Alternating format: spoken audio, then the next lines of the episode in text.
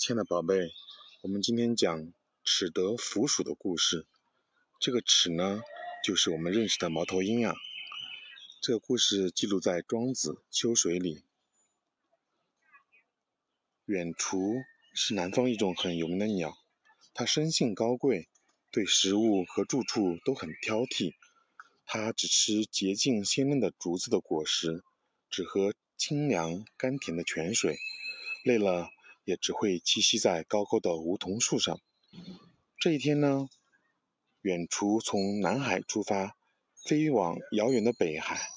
途中经过一片树林，树林中有一只猫头鹰，正紧紧地抓着一只死老鼠，准备饱餐一顿。看到远处从头顶经过，他就非常担心呢，远处会来抢夺他的食物。他抬起头来，冲远处叫道：“喂，赶紧走开！”别想从我手中抢走美味！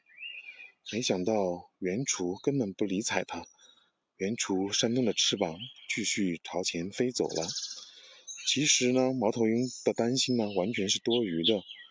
死老鼠对于它来说是美味，但圆雏这样的高贵的鸟，根本就不屑一顾。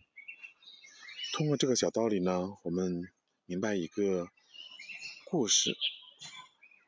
故事中的猫头鹰跟现实中的很多人非常相似，他们总是以小人之心度君子之腹，认为别人跟他有相同的喜好，但不知道他们追求的东西，其实在别人看来一钱不值，因此呢，他们的担心和猜忌也是多余的。